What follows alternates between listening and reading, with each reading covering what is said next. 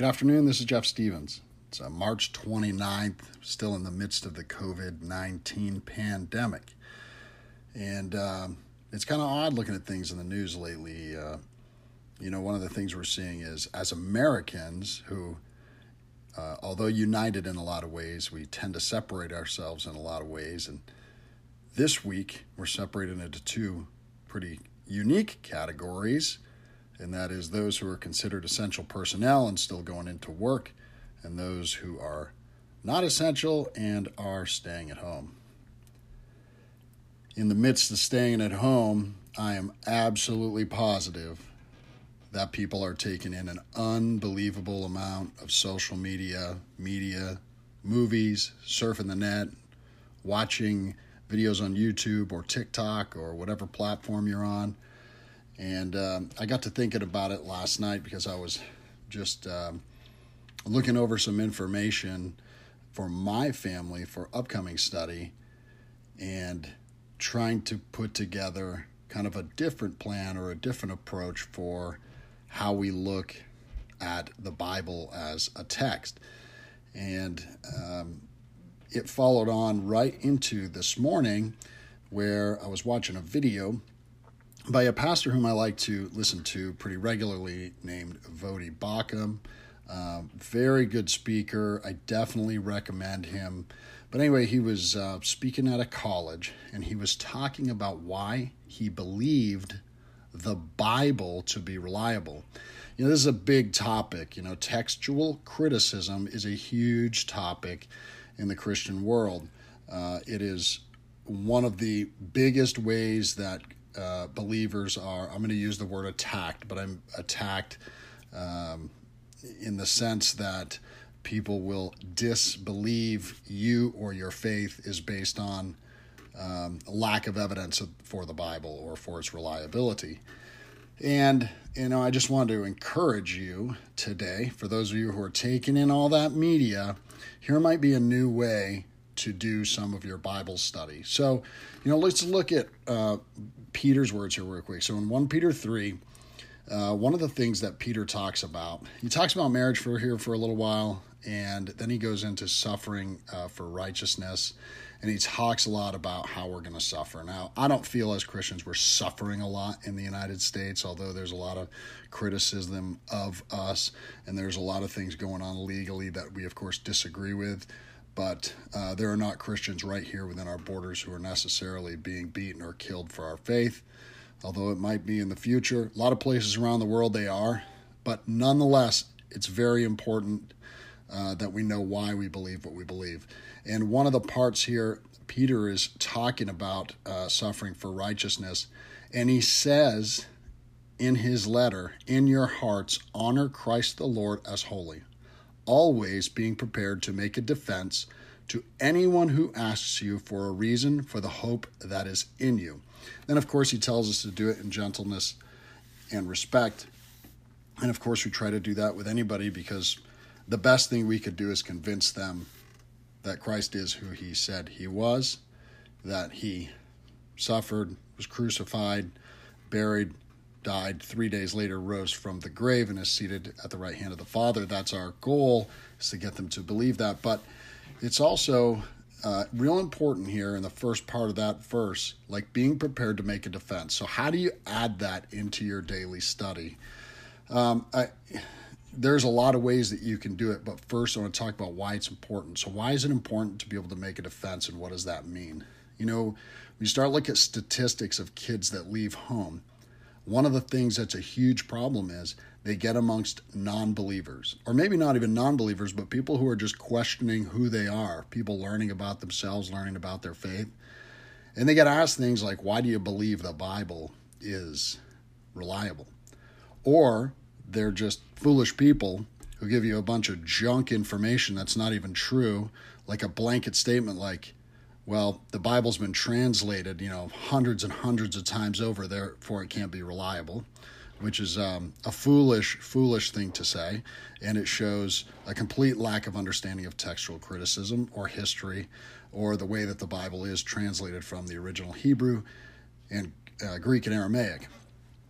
So, one of the things that happens is we end up losing kids because uh, they're unable to really give an answer. So, how do we prepare them for that? And that is when you do your study, one of the things you can do is look at who wrote the book, when was it written, and with some simple searches, you can find out. You know, where did we get the reliability of the book? Is it from a certain codex or is it something that uh, you pull from a certain unique writer?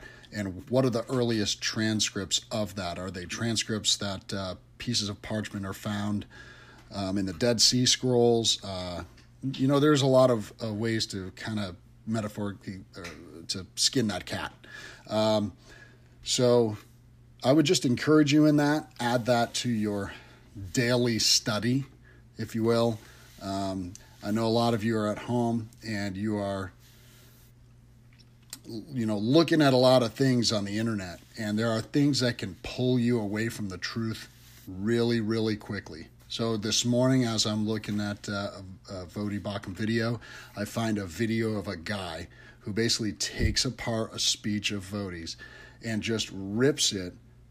Um, and it's not even good information. It's just junk. And as I get about 15 minutes into watch, I can't even watch anymore because it's not even worth replying to someone who basically comes from a stance of foolishness, foolishness, and and it just probably would be uncooperative in their uh, replies.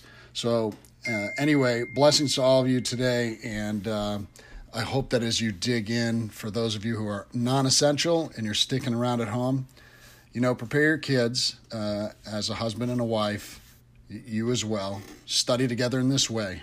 Learn about the text. Why is it something that we rely on?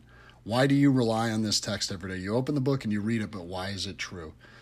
Uh, remember, just having a good feeling isn't enough. A lot of religions in the world give you some sort of special feeling. It's not enough. Why do you believe it? So uh, be blessed. Um, spend time in the Word of God today. Spend time in the Word of God this week. There's plenty of great videos out there. As I said, watch Voddie and uh, have a great weekend. Good morning. Jeff Stevens here. Um, coming to you this morning. Um, having dug in on the epistles of John a little bit more. And uh, I've been here for a number of weeks. I've been in the epistles for a while now, and I continue to read them. And I continue to just get fed by God out of the epistles. And I, I'm feeling like I'm going to be in them for a while. And sometimes I'll read a whole chapter, and sometimes I only get through a few verses, and I feel like God's really dealing with me in a lot of ways through the epistles, and I would encourage you, if you have not, to get into the epistles of John and just see how rich they are, how deep they are. And this morning I'm in 1 John in the third chapter, and I just right from the get go, I look into the first verse, and John says, See how great a love the Father has bestowed on us that we would be called children of God, and such we are. For this reason, the world does not know us because it did not know him. And, you know, I like doing exegetical type studies, and they're not always every word in the original language, but you can pick out words that when you find them in that language, they really do kind of change context a little bit. Um, and this one isn't super deep, but I just I thought it was pretty cool because the word know is used twice. And what does that really mean? That the world doesn't know us because it doesn't know him. And I got to thinking, like, how does anybody in the world not know who God is? You know, everybody's been exposed to God. Missionaries have been around, gosh, forever. You know, the Word of God has been printed, it's been delivered everywhere, shipped everywhere, flown everywhere.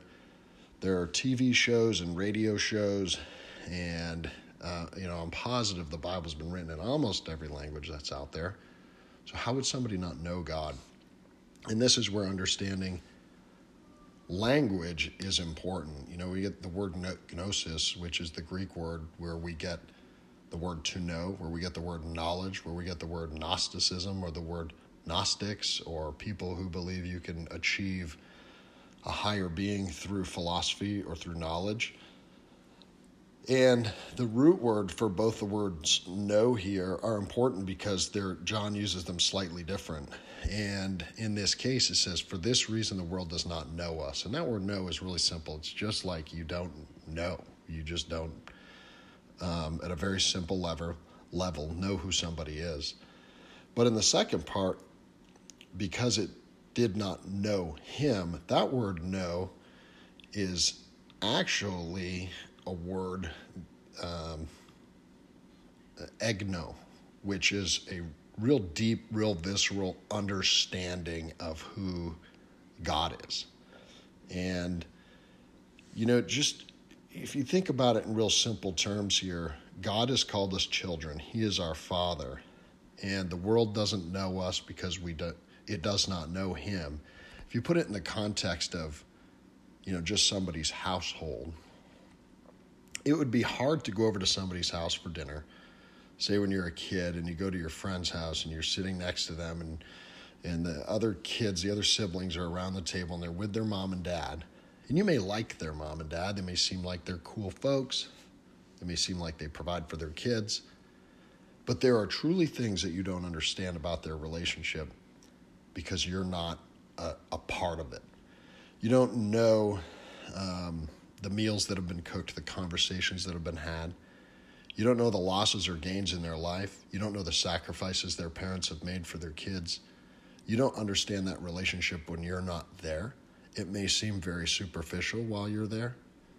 It may seem like a deep love, but it may not be when you leave. And that's really what John is trying to get us to understand here is that because they're not a part of the family, that the world doesn't really understand how much you love your father and how much your father loves you and the sacrifice that he has given through his son Jesus Christ. They just don't truly understand. And of course, it's our responsibility to help the world understand. So we're going to bring the love of Jesus Christ to everybody so that they understand the love of the Father. And you know, and we're in this time where this virus is going around, and there's a lot of people who are going to be driven away from God out of their own selfishness or their own weakness. And there's going to be a lot of people who are driven to their knees who are going to find God in that moment where they're hopeless and they need hope. And so, of course, we're going to continue to pray for all of those people and continue to lift them up to God and hope that He touches their heart and helps them to understand who He is. But I would encourage you today, dig in on 1 John 3. Really cool to look at this and understand the really personal relationship that He has for us, that um, we are His children and we are part of His family, and He calls us uh, His children, and we call Him our Father. So, have a fantastic day and keep digging in on the Word of God.